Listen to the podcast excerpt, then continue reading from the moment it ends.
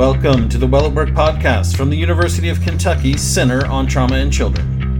This podcast is brought to you by a grant from SAMHSA. On this episode, licensed clinical social worker Cambria Walsh discusses stages and tips for effective onboarding. Hello, I am Cambria Walsh, a licensed clinical social worker and member of the University of Kentucky's Secondary Traumatic Stress Innovations and Solutions Center. This podcast focuses on onboarding new staff in trauma exposed workplaces during the COVID 19 pandemic.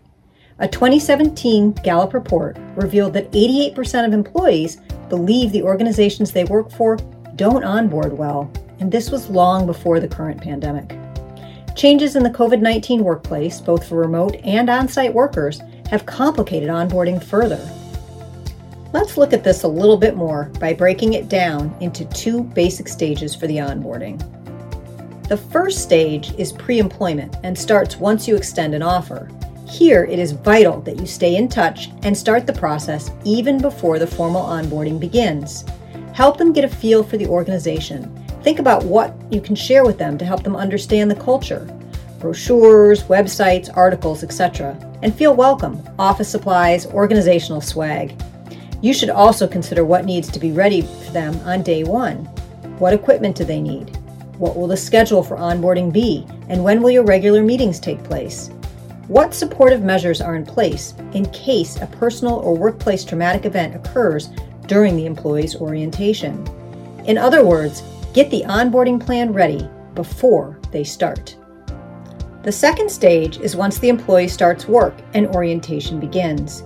Here, you want to focus on both individual connection as well as on integrating them into the organization and team. Steps to take here include scheduling time with them one to one to orient, but also on an ongoing basis to check in. Share policies and procedures related to safety, both physical and psychological safety for staff. It is important to also consider this as it relates to COVID 19. If they will be in person at the organization, highlight what is being done to create safety for workers and clients. Walk them to the space to show how these policies look in reality. Share organizational health information for your organization. Highlight what supports are available to them and how they can be accessed. This should include employee wellness resources and how to use the EAP. It should also include training on potential issues that could arise, like secondary traumatic stress, burnout, and moral distress. It is critical to normalize these issues so that the preventative measures can take place. This may include low impact processing, how to use accountability partners, or plugging people into peer support networks to address issues as they arise. See our other podcasts on these topics for more information. Remember, anything that you present to them during onboarding must reflect actual programs and policies that you have in place. So, this may be a good time to take stock in what you're currently offering and areas that you may need to increase supports for all staff. Consider them having one on one time with others in the organization and how to schedule that. What will that look like if done in person? Online?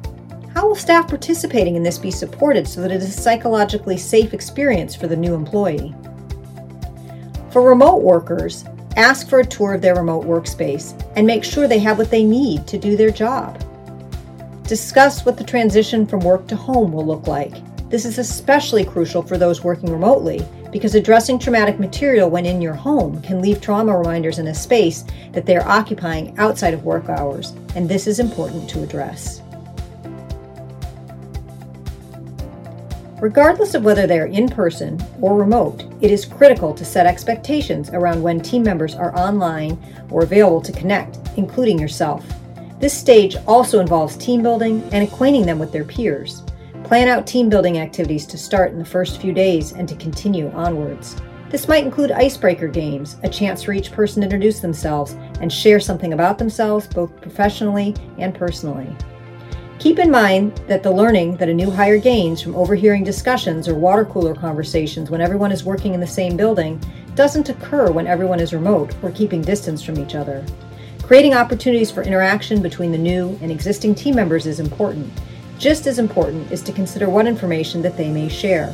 Having some conversation with team members about what to share in a one to one conversation may give it some structure.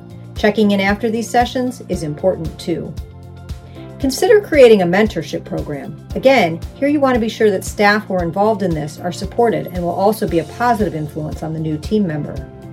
Finally, it is important to ask the new hires for feedback on the onboarding process throughout and to make adjustments as needed. For more information on other areas around employee well-being, check out the resources at our website and in the description of this video. And remember to stay well at work. Thank you for listening to this episode of the podcast.